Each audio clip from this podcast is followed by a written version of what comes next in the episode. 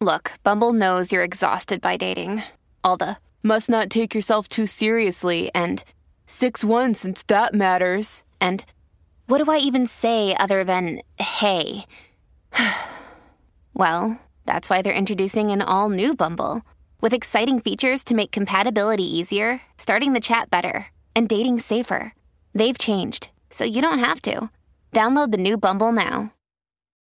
When you need mealtime inspiration, it's worth shopping Kroger, where you'll find over 30,000 mouth-watering choices that excite your inner foodie. And no matter what tasty choice you make, you'll enjoy our everyday low prices, plus extra ways to save, like digital coupons worth over $600 each week. You can also save up to $1 off per gallon at the pump with fuel points. More savings and more inspiring flavors make shopping Kroger worth it every time. Kroger, fresh for everyone. Fuel restrictions apply.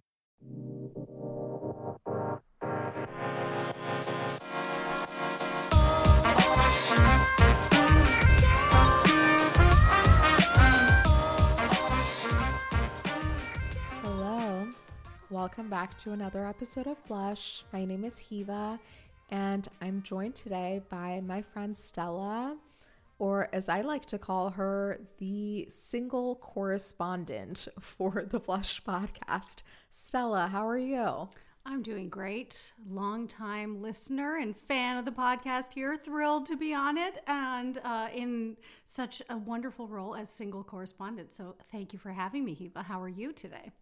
Oh, I'm doing well. So excited to have you. I mean, this podcast started with me being single, me going on dates, me going on a lot of dates. Mostly not that interesting, honestly. And now I'm partnered up, honestly, thanks in large part to the podcast, but it is kind of a professional hazard. Is that the right word? No, it's not great for the podcast. I mean, in some ways it's fine, right? Because I can talk about being in a relationship, but I can't be out in the field. And that is what I'm doing. Yeah, so we have our single correspondent now. Exactly. So Stella and I just went to some Christmas markets. We have those in New York City. If you're not from here, it's kind of like Europe. Would you say it's very European, right? Yeah, it is very European. Not quite the same feel. You can't get a glass of mulled wine and walk around very sadly, but no, you know. Yeah. That's, I would say, the biggest problem. But honestly, wouldn't you say New York is the closest to Europe in America? I think so. I mean, honestly, I don't know many other American cities to this degree. Like, I know New York. I grew up here. I've lived here for much of my life, not all of it. But yeah, definitely feels the most European, most international, certainly. Right. So you're from Long Island. Mm-hmm. And then did you go to college somewhere else? I did. I went to college in upstate New York. Okay, so a small town. Small town, tiny town. More cows than people. No, just kidding. But it felt like that. It was very small, yeah. Co-ed college? Mm-hmm. Did it have Greek life? It did, yes. Many a memorable frat party in a basement with the floor totally coated in beer. You know, your shoes are sticking to the floor. Mm-hmm. This reminds me, not on topic. We'll get back to it in a second, but one time when I was in high school, I had a party, and I just have parties in the basement. Now, my parents don't drink. Like, not only are my parents not, like, cool with their teenage daughter drinking, but they don't even drink themselves, you know? So they're certainly not the type of parents who are like, yeah, have a party. It's cool. Like, everyone can, so long as you do it in the house, it's fine. No, like, they were not those parents. But I would just have parties in the basement and be like, well, they're not going to come down to the basement. They don't know. And one time, the water heater in the basement like exploded or whatever. I don't know. I mean, it wasn't that dramatic, but the basement is like flooding, basically. and I'm drunk, all my friends are drunk, and we legitimately just think people are spilling drinks. Now, we should have known that it was like one side of the room is starting to flood. It's like an ombre on the carpet. Oh, no. And like, why that didn't tip me off that like, no, this isn't, like, people aren't just selectively spilling their drinks on this side of the room. And this one guy that I was into, who was a little bit older, he was like, hey, I think your basement's flooding. And I was like, are you sure that's not just people spilling their drinks? And he's like, no, I'm like pretty fucking sure that's not just people spilling their drinks. Come on, dude, don't be dramatic. Yeah. Basement flooding. Please. You're drunk, go home. Yeah.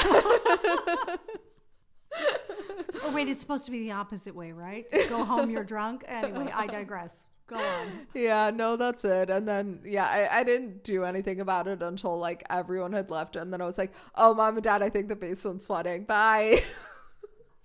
Going to bed. Good night. Thank you for your assistance. Yeah. Good luck with that. Okay. Back to college. So I've been watching a show this week that honestly I think might be the best show ever, like of all time. Like I could not say enough good things about it. Okay, ever is dramatic. Top 10 easily. All right. You know what? Okay, I'm just going to say what the show is called, and then let's do a show ranking, because I think it could easily go in the top 10. The Sex Life of College Girls, or Sex Lives of College Girls, right? To be grammatically correct, / just accurate. Yes. That is, in fact, the title, I believe. Yes. So it's on HBO Max. Mindy Kaling made it. We'll come back to the show. Let's just real quick, top 10 shows ever. Like, just list them off. Oh, God, I'm terrible with this sort of thing. Breaking Bad? Haven't seen it. Okay. The Wire? Haven't seen it. Okay. Both you should watch. The Add Wire to my list. I would say The Wire is like, I think they could abolish the fourth grade and just replace it with making everyone watch The Wire. And but like during the fourth grade year? Yeah, like just like the 10, curriculum, just like get rid of the like, what did we learn in the what do you remember? What did we learn in the fourth grade? I don't remember it being that important. I don't remember either. Yeah. Like the mitochondria of a cell? Who gives a shit? Yeah. Was that the year? That might have been the year we had pet butterflies in my class. Okay. We did not do hippie and shit like that in my school. I cried when I let my butterfly go. I was not ready to say goodbye. Did you have to get rid of it after? Well, you didn't have to get rid of it, but the idea was, you know, we each had a caterpillar that we needed to raise. Aww. So we raised them to butterflies, and then we got to take our butterfly home in our little butterfly case. And then the idea was you let it, you release it into the world, right? Into nature, back to nature. And I was all excited to do it, and I was gonna go release Spotty, right? Spotty was my butterfly, my monarch. These are monarchs, of course, so they have spots. And my mom was like, all right, let's do it. And we go out in the garden, and I released Spotty, and then I cried for like hours. And my mom to this day is like, you weren't ready. I shouldn't have let you. But anyway, again, I digress. Okay, wait. Did anyone in your class, did everyone's caterpillar make it to the butterfly stage? You know, I don't remember. But I assume so, because I'm hoping that if someone had accidentally killed their caterpillar, that the teacher would have given them another one. I would hope. I mean, well, maybe it happened behind the scenes, right? Maybe if someone's caterpillar died, they went to the teacher after class when everyone had left and been like, hey, you know, I killed little whoever. Little slimy. Yeah, slimy. Right, because we haven't gotten to the butterfly stage yet. Yeah. Creepy crawly. Yeah. I'm going to need a new one if I want to make it to Spotty stage. Oh. Okay. I have so many more questions about this. I don't know if we should stay on that. We did not do this where I went to, I mean, we were in Germany, so like we had different priorities there. Like things like that, we just did not do. I do remember dissecting, like what was it? Like a goat eyeball. Whoa. We never did dissections in my school. Well, I went to private school in Germany. So it was a little bit different. Yeah. That was cool. And we got to go to like an upperclassman's class to do that. Fancy. Yeah, it was very, they're squishier than you might think. Oh God. I always thought cutting into an eyeball would be like a hard boiled egg type situation. It is not like that. It's more like a gusher type situation. Well, they have a vitreous solution inside of them. How do you know so much about things? Like not just, I mean, eyes is just one thing, but butterfly also. What was that monarch thing? Like, I know none of these things. I mean, shout out to the public education system on Long Island, I guess. This is triggering so much of like my feelings throughout life, which is like, did you ever watch 30 Rock? Okay, no, that's another one I haven't seen. Goodness gracious.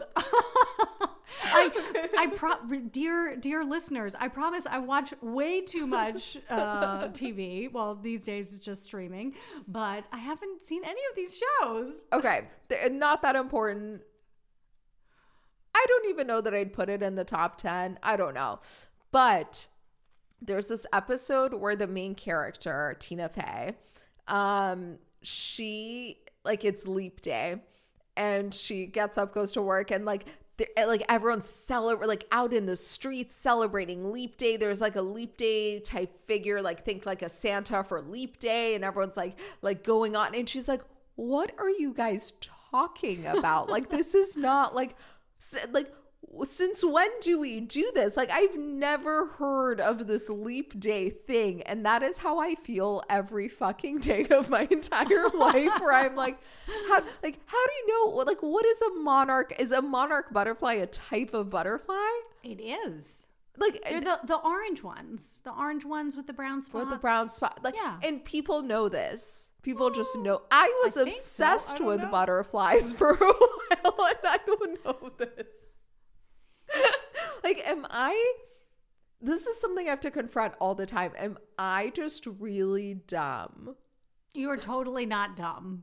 And I don't think, here's the thing. I think I'm very smart in that, like, I can figure things out, but I don't know a lot.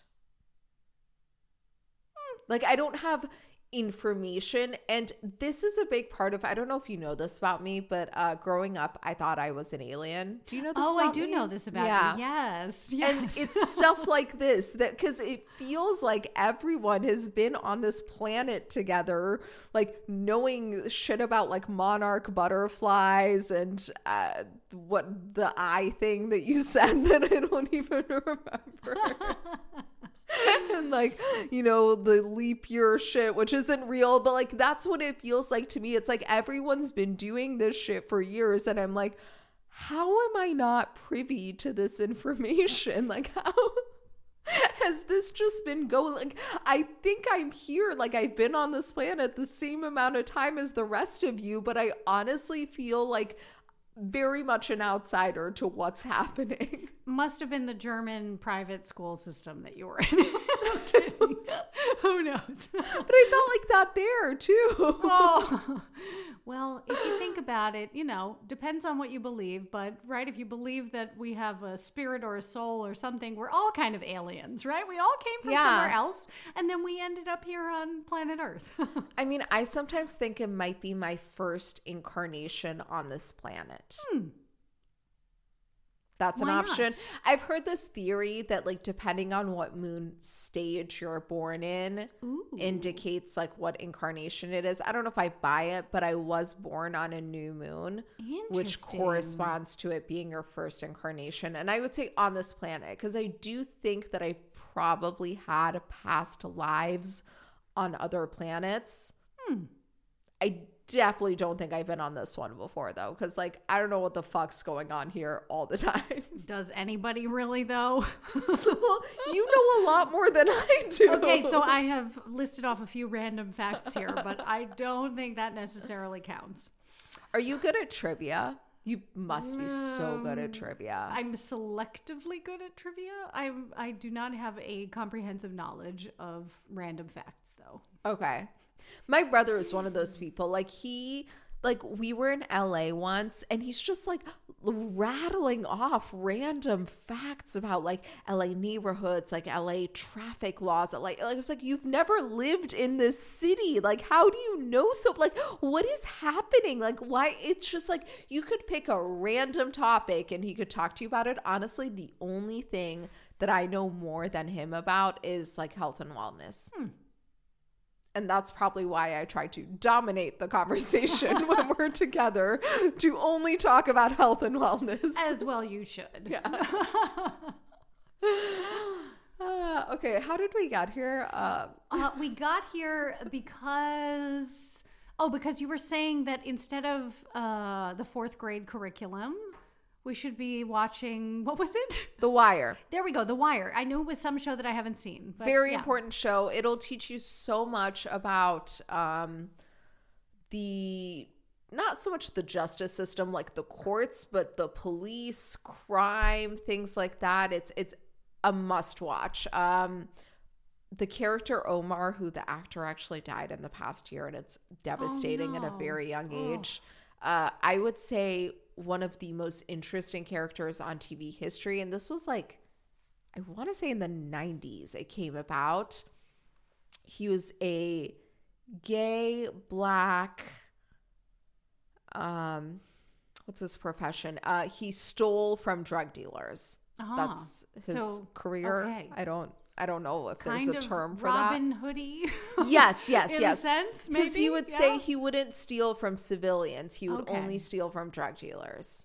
So a very interesting character. I mean, I think Obama once said that it's his favorite character on TV. So, I love that. Yeah.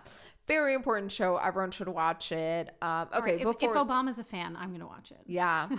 Yeah. Ooh, speaking of shows that Obama's a fan of, did you watch Homeland? I wouldn't put this in the top 10, I don't think. Yeah, I wouldn't put it top 10 either. I only saw the first couple or few seasons, but did enjoy it. It's very good. Mm-hmm. Again, wouldn't put it in the top 10. Carrie's a little hard to watch. Mm-hmm. What's hard to watch about it for me is that people will be like, yeah, she's a little crazy, but her intuition is so on. And I'm like, no, her intuition isn't so on. She suspects everyone. So she's bound to be right a time or two, right? If you just suspect everyone, then everyone who is fucking up, you're right about, but you're also wrong about the vast majority of people, which she was. Mm-hmm. But yeah, good show. Funny story about that, since we're just taking all these tangents now. So apparently Claire Danes and what's his name? Damian Lewis. Mm-hmm. They were invited. So anyone who hasn't watched the show, you don't have to watch it to know this. Damian Lewis is a British actor who plays American. Oh my God, I always forget that he's British. It's so wild. Oh my God. It's so wild. Yeah. Wow. Okay. Yeah. So he's a ginger. He not really relevant, but just so you can picture it. So he plays a character who is, he was in the armed forces, U.S. some branch of the armed forces. Yeah, I'm not sure which one exactly. And he gets captured as a POW. Yep, POW. Mm-hmm. Not point of view. I know nothing. Prisoner of war. A prisoner of war. And in Iraq, right? I think so. I think it's Iraq. Yeah. It could be Afghanistan. I'm pretty sure it's Iraq. I don't remember. It doesn't matter. It was many years ago that I saw it. Yes, yeah. Somewhere in the Middle East. And he's turned. And then he comes back and he, those little terroristy. I don't want to say more in case you want to watch the show. There, a lot of shit happens in the show, but that's kind of all you need to know. So he's a white guy who's kind of terroristy. And what is he? Question mark. You're gonna have to tune in to find out more. Showtime is now a sponsor of the show. Use our code. Yeah. Blush 15 to save 15%. I wish. Hashtag sponsor us. Showtime's like sends a cease and desist. Like, we're not affiliated with this. So Damian Lewis and Claire Danes go to a White House Correspondents' Dinner. And I guess Obama brought out his DVD set of Homeland. And he's like, I'm a huge fan. Like, would love it if you guys could sign this. And so Claire Danes wrote something really like nice and sweet, like, oh, we were fans of yours long before you were fans of ours. Like, very classy, very chic, aww, elegant, like 10 out of 10. And Damian Lewis, I heard him tell this story on a late night show. He was trying to think of what to write, and he ended up writing From One Terrorist to Another. What? Remember how Obama was like accused of being a terrorist? Oh God, yeah. Anyway, I digress. All right, we're like 20 minutes in. We're still we haven't come up with on one show. Exactly, we are on a full tangent, a tangent that led to another tangent that led to another tangent. Okay, so top 10 shows. I'll let you do the top 10 since again I am terrible The Office. At this sort of thing. Never seen it. Okay. I'll go ahead and add The Office to it. The Wire, The Office, Friends. Okay, I have seen episodes of Friends, but I never saw it all the way through. Okay, fair enough. Seinfeld. Same. So actually, same with me. Episodes here and there. Same with me, but I will acknowledge that it's in the top 10. Mm-hmm.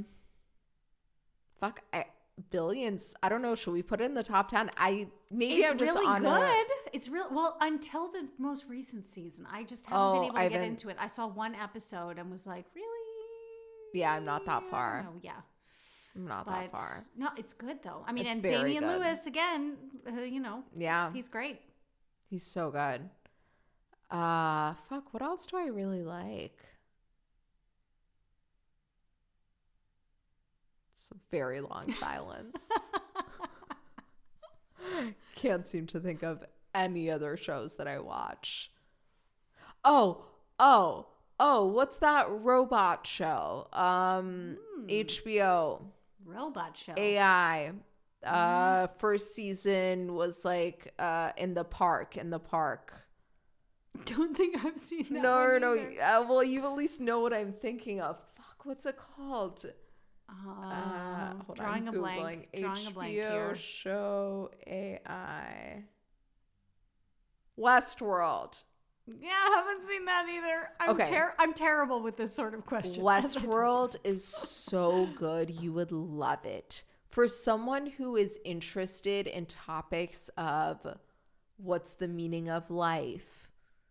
Is there a higher power? What's the role of a higher power? Nature versus nurture.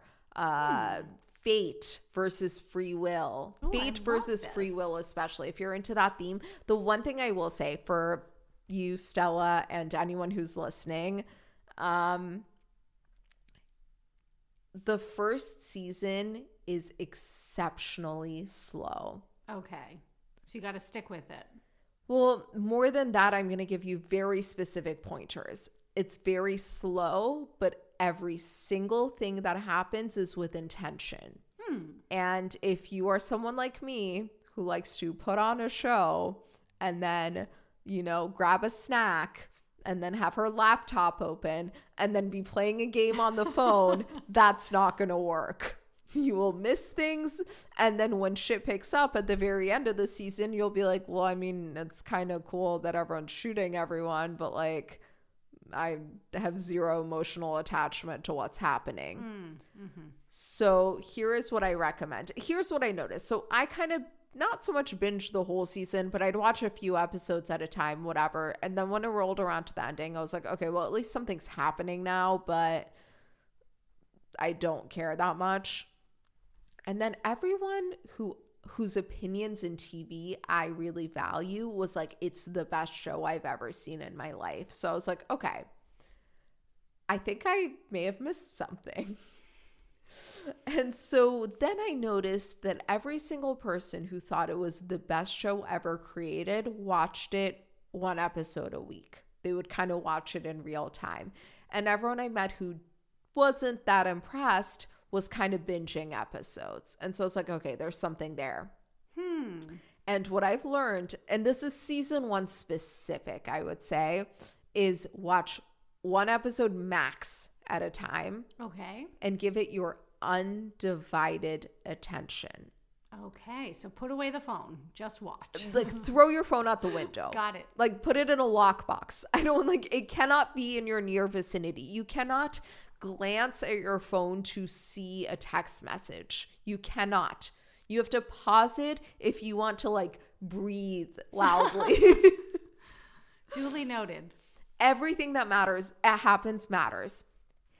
But if you're willing to put in that work, and it's work, I will tell you, when I did my rewatch of Westworld, I did it with a friend. I paid more attention than I did in any single class in law school. Wow, that is saying something.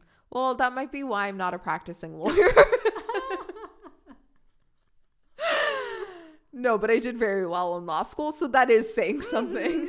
Mm-hmm. You really have to concentrate, but then the end of season one, what they will give you for that attention that you just put in is it's fucking worth it. And then seasons 2 and 3, I'm not saying play with your phone while you're watching it, but you don't have to give it, it's not so much work. Things move at a better pace. Again, if you're interested in topics of fate and free will, it's a must watch. Must watch. All right, I will check it out. Yeah. So yeah, I would definitely put that in the top 10.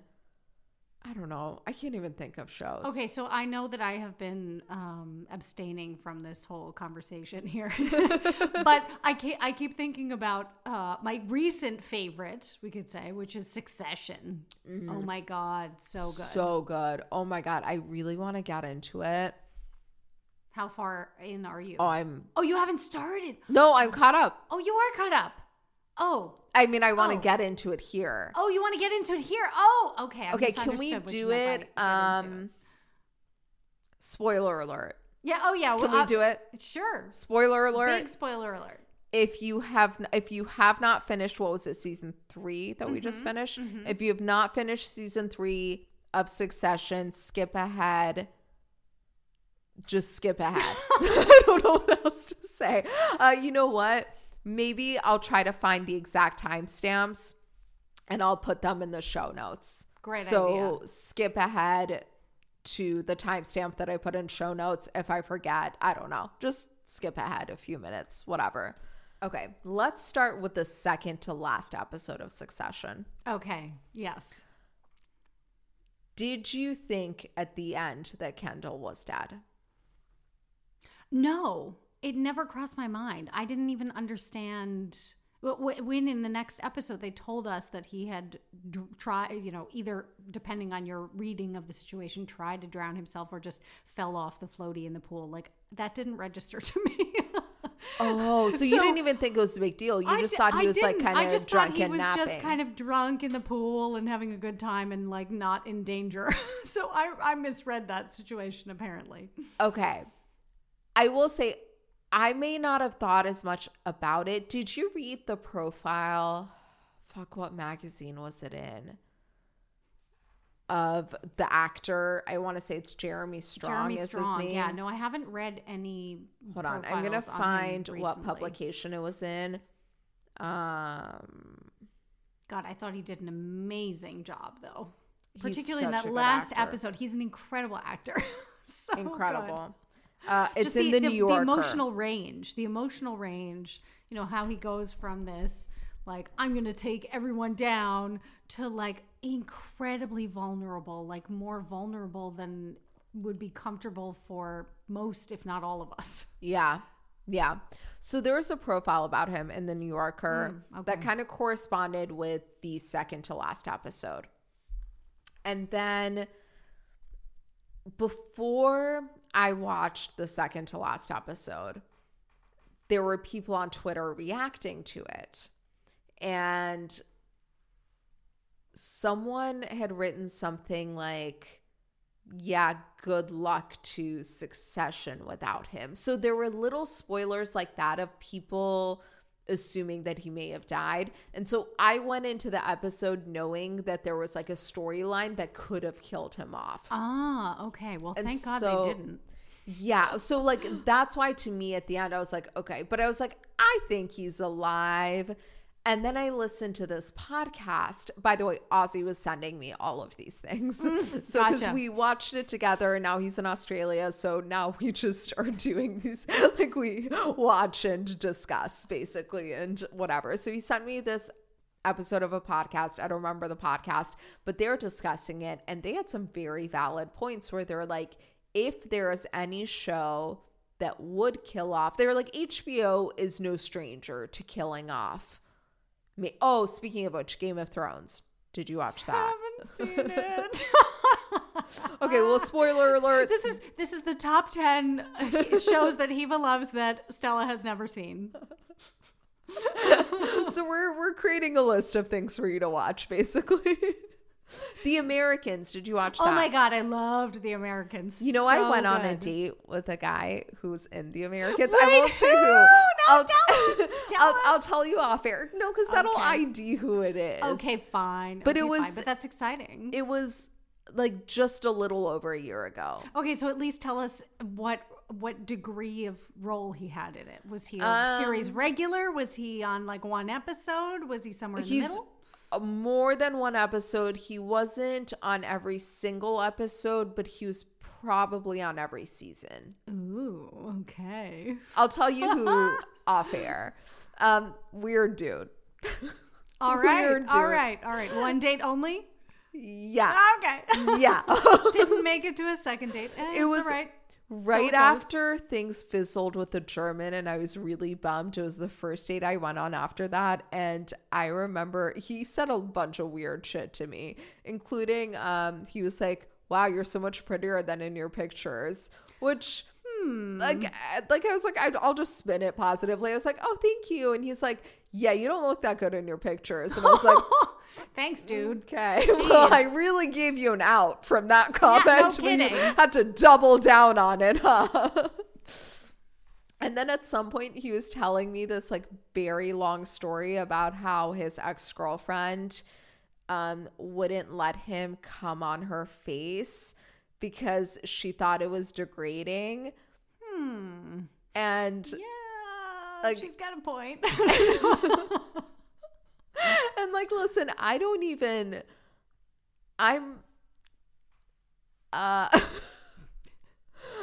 not here to comment on the act itself. All I want to say is it's a super weird thing to talk about on a first date with someone when you're just like sitting and having a drink. Like, it's just very, and he's like, and I tried to tell her that it's empowering, and and I was like, yeah, well, I don't. How do you even get there in a conversation on a first date? That's it was kind of beyond me. It was one of the most uncomfortable I've ever been. But I remember going into the date being like, I just want to kiss someone. Like, I just want to kiss someone so I don't think about the German. And we did kiss, and it was fine. Yeah, well, nobody should want the response to "we kissed" to be "it was fine." So I mean, it was like it was what I needed, but I mean, like, there was no way I could get that into it, given that this man had just spent like 25 minutes talking to me about ejaculating or not ejaculating on a girl's face. Understandably. And like trying to make it a feminist issue. So yeah, super weird. How do we get here, Americans? Where were we before that? Good question. I don't quite know.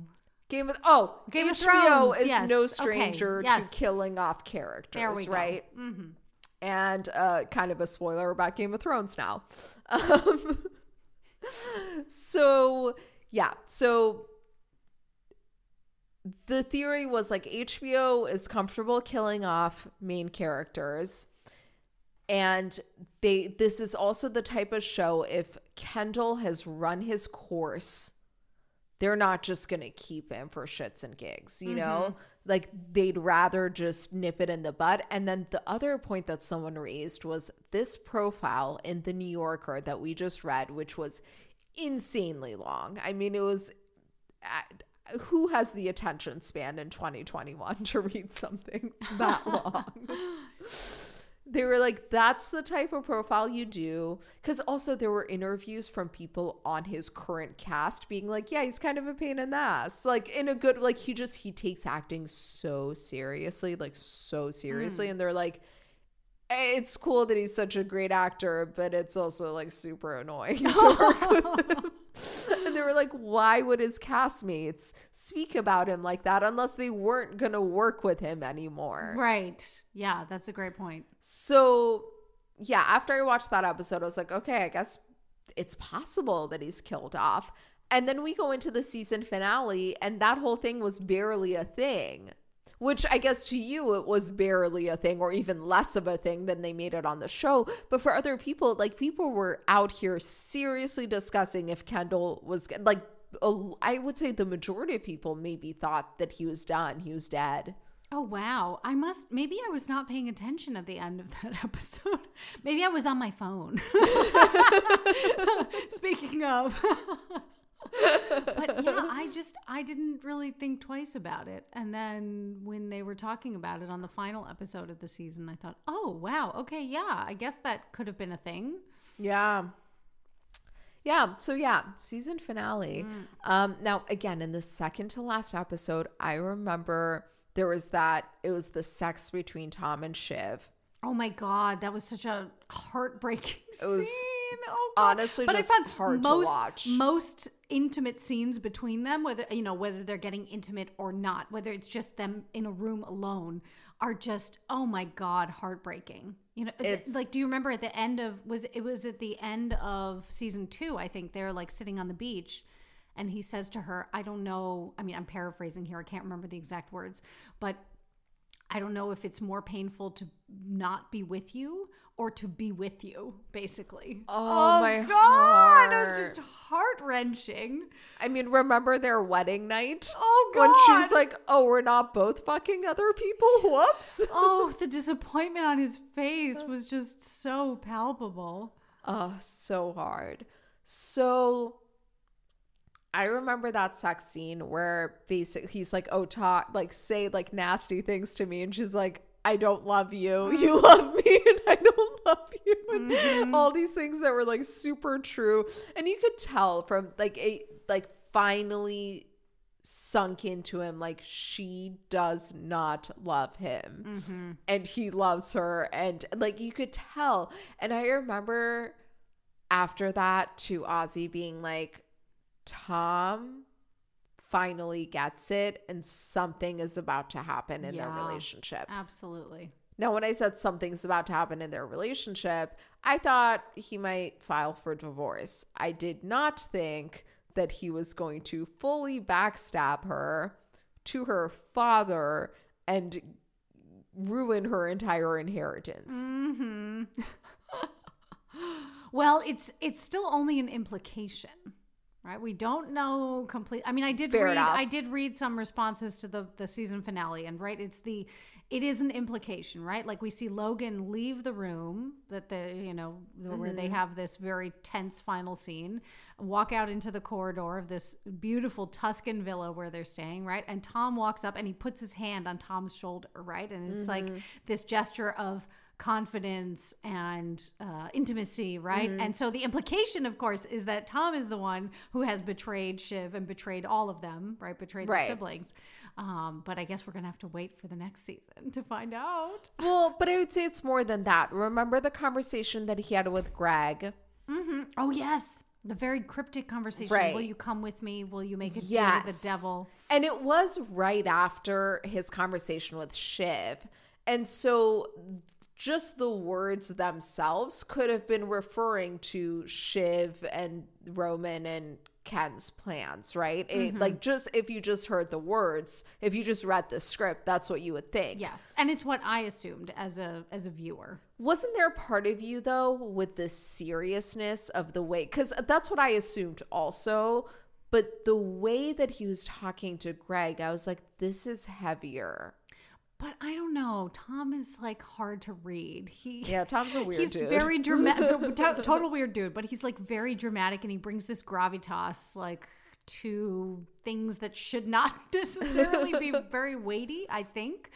So yeah, I didn't really know how to read him. He's very confusing, and I mean, I thought that Greg's response to it was perfect. Also, he was like, well, I guess I'm okay. Yeah, sure. Who needs us all anyway? Yeah. Oh, I love Greg. Ode to cousin Greg. We love him. He's love the best. Greg. Yeah. I also love Roman. Oh my God, I love Roman. I think one of the funniest moments in series history was when Roman accidentally sent a dick pic to his dad. Thinking it was for Jerry. Oh my God. And I, the sexual tension between Roman and Jerry has just been like, you can cut it with a knife. It's so thick. It's so awkward. Do you remember Roman had a chick in season one. And I remember there would be like random references to the fact that he doesn't sleep with her. Oh yeah. I don't remember clearly, but yeah, something like that. Yeah, and he clearly has like a very Oedipal thing with his mom. Well, yeah, Shiv is always going on about it. Right? Yeah. And then, Oedipal also reminds me of Sex Lives of College Girls, which we will get back to eventually. We will get there. We will get there sooner or later. Super disturbing. Yeah, the Shiv stuff, Roman fascinates me. Mm-hmm. Like, what I wouldn't give to have the character of Roman on the Blush podcast. Oh my God. Yes. Not the actor. Don't really give a shit about him. Although, he's a Home Alone kid's brother. Yeah, okay. Yeah. So, I mean, that's cool. I'm sure he has an interesting life, whatever. Don't care that much. Roman is a character, though. His sex stuff, what I wouldn't give to dig into it. Mm-hmm. Okay. So, blah, blah, blah, Tom. I just really loved the end, I have to say. I mean, I didn't love that they all got fucked, but. Of course. Yeah. Okay. This is what I was going to say. So there's that conversation that Tom has with Greg, which I think was a tip off that like something is off. And then obviously the shoulder tap from Logan. And then the way that Shiv was crying, like you could tell she figured it out that it was Tom. Mm-hmm. Mm-hmm. Yeah. And it's not even till so it's like she sees Tom. He comes in, right? He says like, are you okay?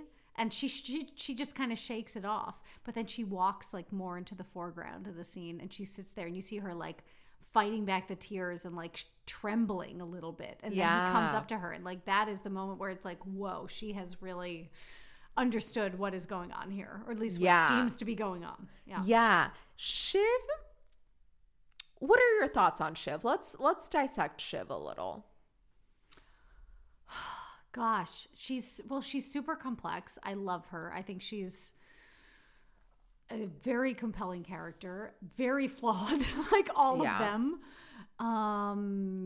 And ultimately completely self-serving, but, not unfeeling, not inhuman in a sense, right?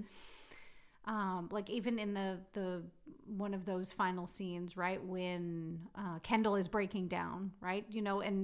And Roman is kind of trying to deflect with humor, and Shiv is really not contributing much, but like she comes over and she puts her hand on his head. I mean, it's super awkward. It's super weird.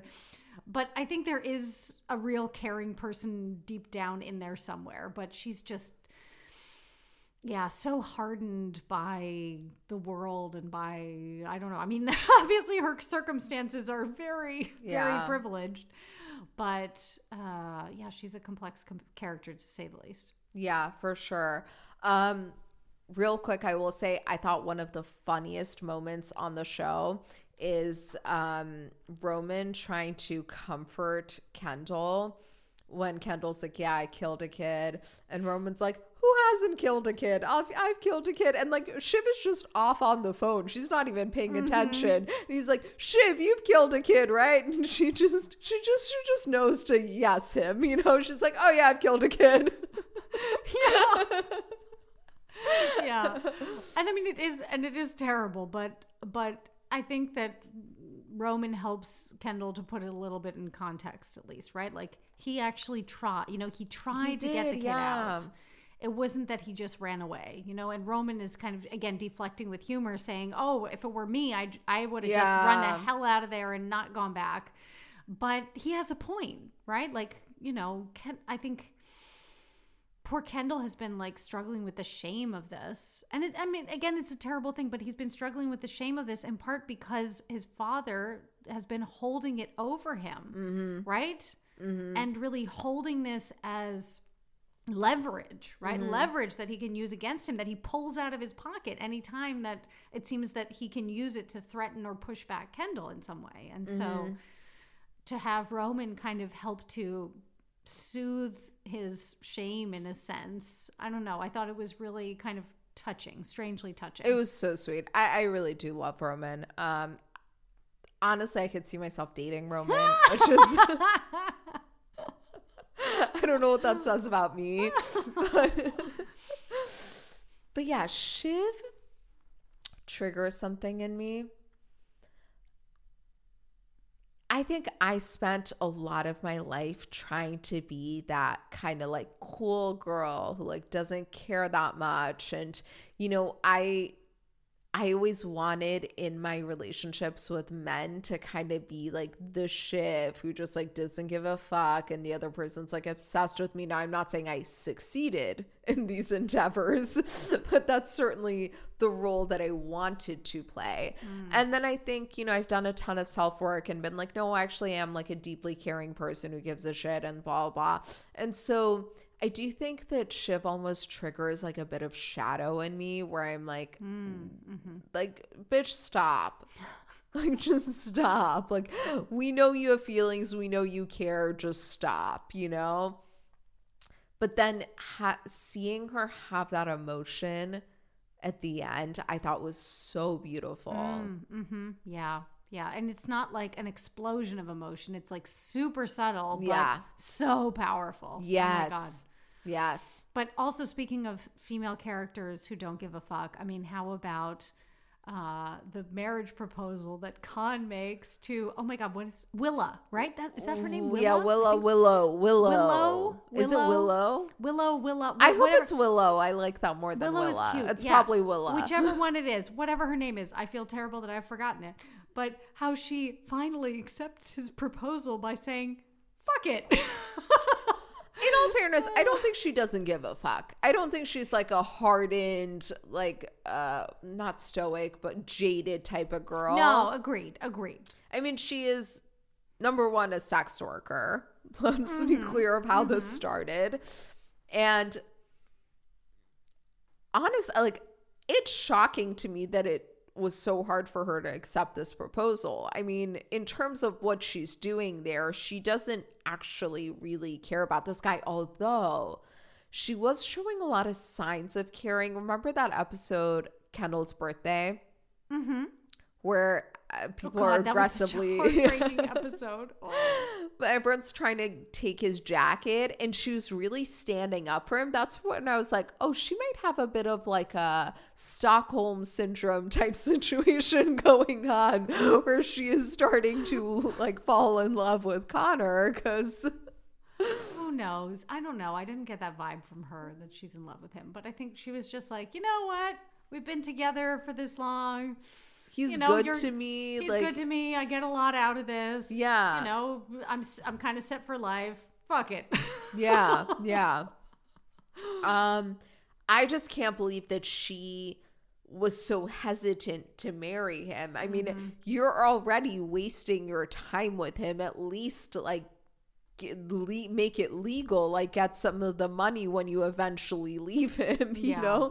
Like why is like, if any, I would think that getting married would be her goal with him. I would have thought so too. Yeah, it was kind of interesting to see her weigh that decision like that. Frankly, I would like to see their dynamic played out more, because I feel like they've been almost like B-list characters on the show where they're not around as much. Mm-hmm. When they are, it's just kind of like, yeah, the weird dude Connor with his, you know, sex worker partner. That's just kind of an awkward dynamic, whatever. I'd like to, and I feel like we've seen more of them this season for sure. Yeah, I think so. I bet we'll see more of them next season. Yeah.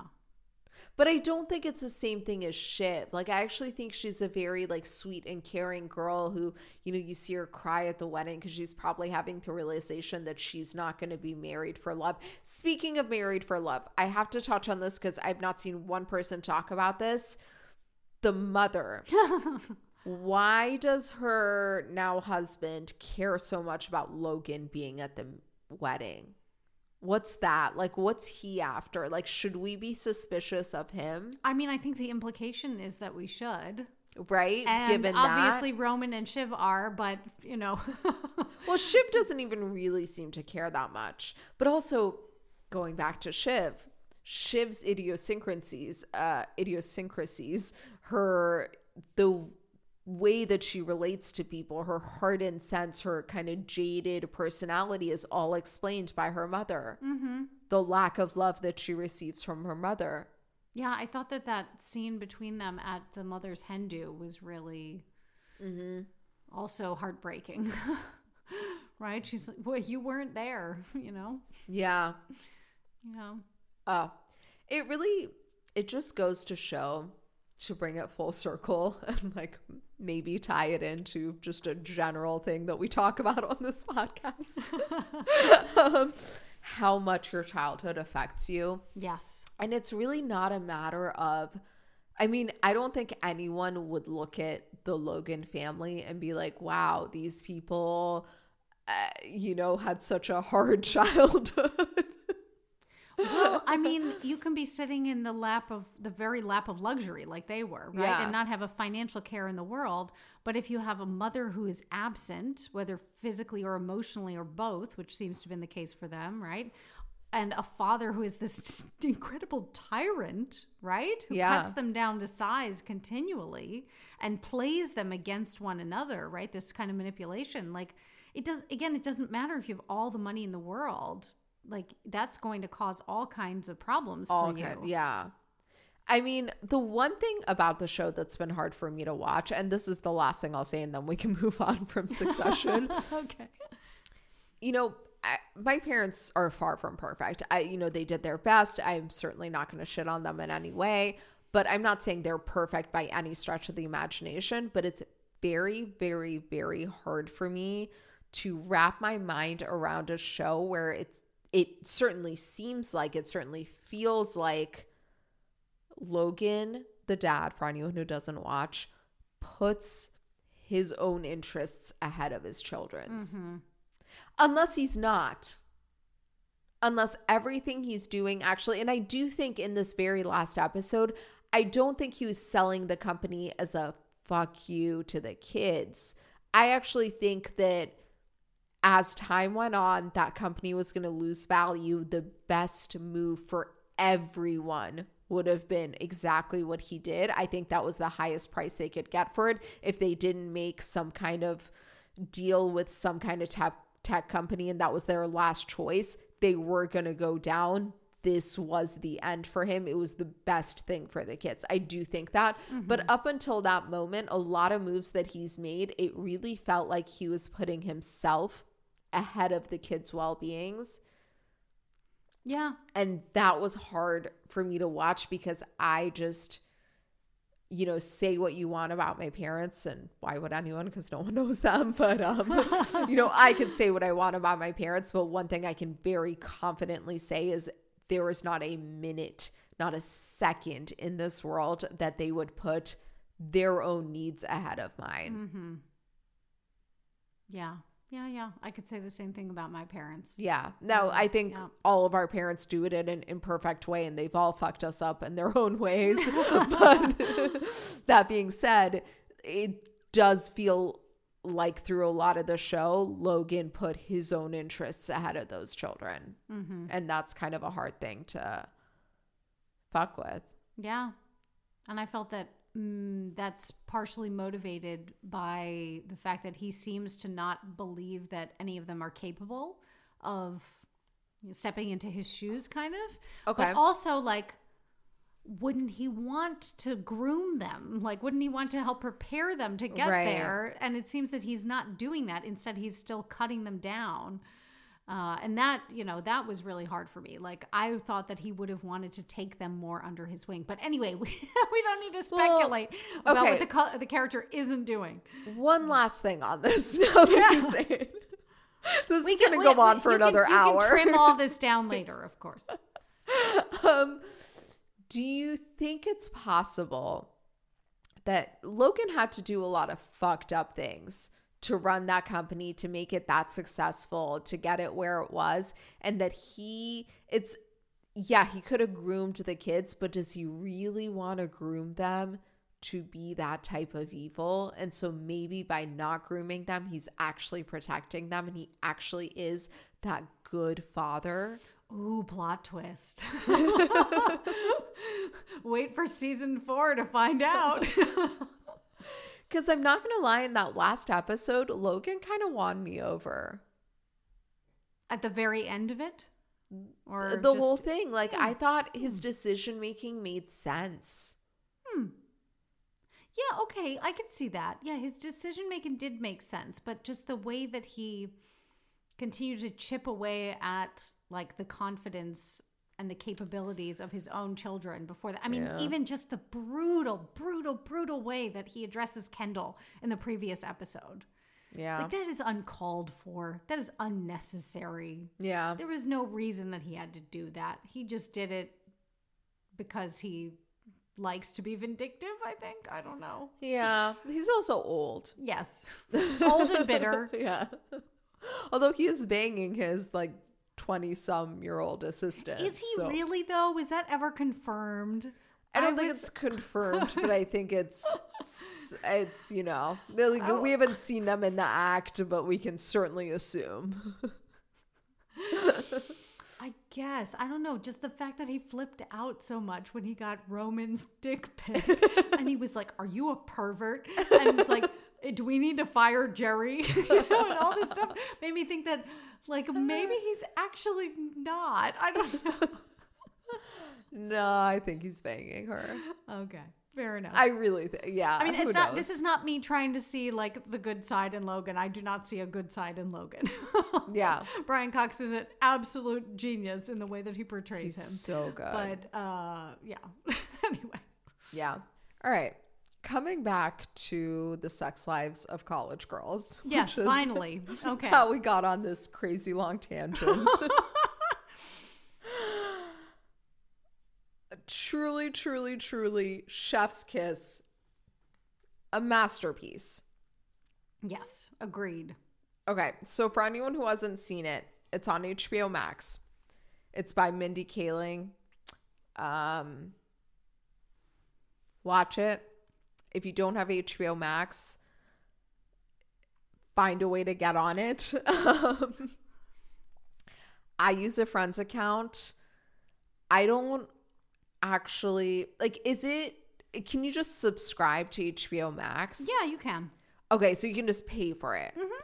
Okay, because the account that I use goes through a cable provider, but you can just, you can just buy it. Yeah, they have independent subscriptions too. Okay. So yeah, I would say it's beyond worth it.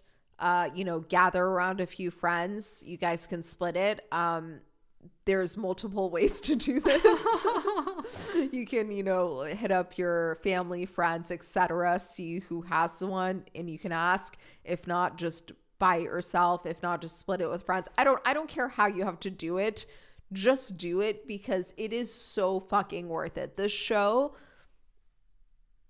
is a work of art. It's everything. So Mindy Kaling made it. It's about 4 girls who start their first year of college, and they're all very different. And I will say for me, it's set in our current time. So for me, it did bring back so many holy shit college feelings. Agreed. Right? Yeah. Same here. But it is also set to the times. Mm-hmm. So Instagram plays a role. Whereas, when I went to college, there was none of that. Yeah. So exactly. It is very much brought up to the current zeitgeist. But fuck, if you went away to college, it'll trigger some feelings in you. What was college like for you? Definitely not like it is in this show. No, in some ways, yes. I mean, I went to college in this, small school, upstate New York, beautiful campus, kind of similar to, I think that they filmed at Vassar College. Okay. So similar kind of feel to the campus, these beautiful old buildings and dormitories and everything. But I was not, having as much social fun, shall we say, as Were you going to parties? I was. I mean, it took me a little while to kind of ease into it. I was a very straight edge high school student. Mm-hmm. My friends in high school didn't party at all. And so I got to college and I was like, oh, okay. There are options here. You can go and do all sorts of social things. Okay, I can relate to that a bit. What when you went into college, what was your intention or goal, I guess? Was it to just get good grades, be able to get a good job, get out, or that's a great question. It was to get good grades, obviously, since that is what I had been kind of programmed to do before, and what I was very good at. So yeah, get good grades, do some enriching extracurriculars, figure out what you're actually interested in and just kind of follow that. Mm-hmm. And I didn't actually have a ton of you have to study A, B, and C in order to get this kind of job. I didn't have that kind of pressure, from my parents or my family or anything. It was really just figure out what interests you and follow that. So yeah. Okay. So for me, I wasn't very cool in high school. Oh yeah, me neither. Yeah. Oh my God, totally not. And the thing is, the cool girls at my high school, a lot of them were also straight A students. So I remember when I was going into college, I was like, I want to be popular. I want to be fun. I want to be in that in crowd. I want to get straight A's. I want to do extracurriculars. I want to get the best job. I just wanted to be perfect in every single facet of my life, which, Virgo South Node. Yes, I'm a Virgo here. I can relate. And so part of my journey, if you will, I was already getting good grades and stuff in high school, but I was like, I'm going to socialize. I'm going to be in that kind of cooler crowd. I want to go to parties, because I was so isolated in high school. And I even remember being like, I'm not going to hook up with anyone. I don't want to deal with any drama. I just want to be the sidekick that everyone loves. And I'm going to rush. I'm going to get into a good sorority. Which I did. I got into arguably the best sorority at my school. It's funny because I didn't go to my high school prom. You know what I mean? I wasn't I just I had one really close friend at my high school. We weren't in that crew at all. And I was like, I'm going to do everything differently in college. And one could say that I did, even though I just never felt I really belonged. And especially the harder I tried, the less I felt like I belonged. Wait, what sorority were you in? God, I'm probably going to get in trouble for saying this. I don't know. Chi Omega. Oh, well, you can always edit it out if you want. No, I don't know why. That's not a secret. I just I don't know. No, I was just curious if it was one of the ones that was at my school too, but it wasn't. Yeah, yeah. Oh, yeah, no. Yeah, Chi Omega. It was great. It was fun. You don't watch The Office, but Angela from The Office is in it. I think it's actually the second largest women's organization in America, second only to the Girl Scouts. What do you know? Yeah. Whatever, none of this matters. Like, who gives a shit? And they're so different at different schools. Mm-hmm. But yeah, it was, you know, at the time, I don't even know how it's doing now. At the time, it was very, very, very good at my school. Like, it was my top choice. It was what I wanted to get into. It's what I got into. I was thrilled. But yeah, I always felt like I can almost relate to Bella. So, okay, in the show, there's four main characters. There's this one chick, Leighton. She's an Upper East Side girl, super wealthy family. Yeah, I don't need to go. She's blonde, whatever. Then there's this girl, Bella. Her parents are Indian. She's really into comedy. I assume this is the character that Mindy Kaling kind of based loosely on herself, mm-hmm. you know? Her parents want her to, like, be a doctor, but she just wants to be a comedy writer, and she's, like, super passionate about comedy. And she was very, like, awkward in high school, and then, I don't know, probably got, like, Accutane and got her braces off or whatever and is, like, pretty attractive now in mm-hmm. college. And she just, like, is super boy crazy and, like, really wants to get after it and wants to have fun. And she really is, like, kind of the spark that makes the show come alive. Yes. My personal favorite, I would say, is probably Kimberly. Oh, I love Kimberly. She's what a gem. I love them all, but yes, Kimberly is particularly endearing. Yeah, so Kimberly is, like, this white chick from, like, a small town. You know, parents aren't very, like, well off. She was valedictorian of her high school. And wonderful, wonderful person. And then the fourth one is what's her name? Oh my God, what is her name? Melissa? No, that's not it. No. Whitney? Whitney. Right? Is it Whitney? It is Whitney. I think so. Yeah, it's Whitney. Whitney, her mom is a senator from Washington State. Mm-hmm. Yeah. And her dad, whatever, I don't know. It doesn't matter. Like, it doesn't matter for our discussion right now.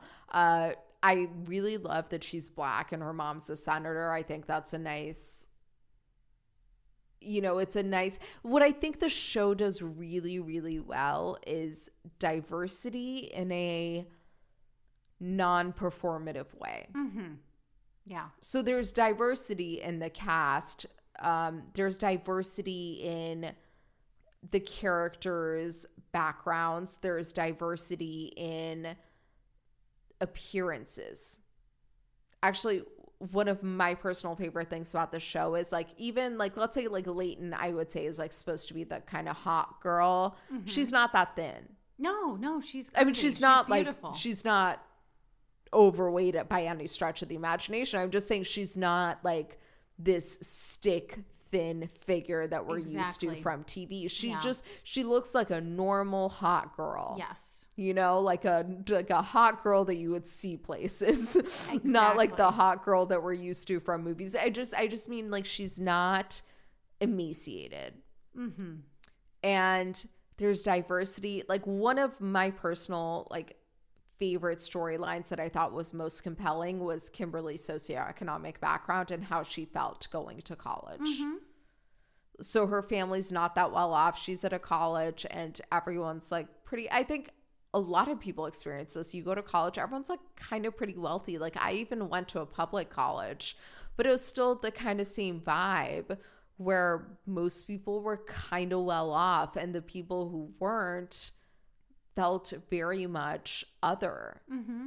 Yeah. And, like, everyone has these new cute clothes and, like, can afford these things. And, like, Kimberly's having to, like, work and she has a full scholarship. And I thought it was one of the most interesting storylines, honestly.